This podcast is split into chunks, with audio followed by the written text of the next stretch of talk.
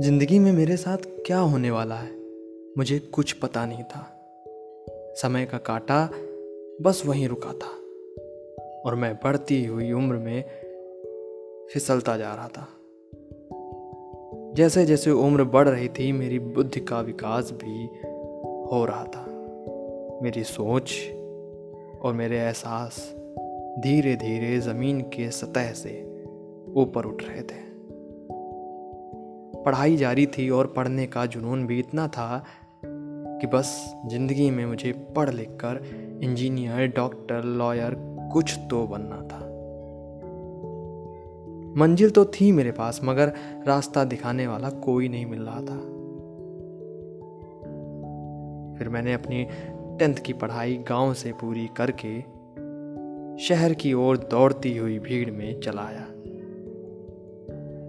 यहाँ आने के बाद कुछ होश नहीं था कि क्या करना है, कैसे करना है। मैंने फिर एक कॉलेज में प्रवेश लिया और अपनी ट्वेल्थ की पढ़ाई पर पूरा फोकस देने लगा। वो कहते हैं ना कि अगर आप कुछ भी बड़ी शिद्दत से चाहो तो मिलता ज़रूर है। ऐसा ही मेरे साथ हुआ। मैं चाहता था कि टेंथ के एग्ज़ाम को टॉप करके इंजीनियर बनने के लिए आईआईटी के एग्ज़ाम को बीट करूँ।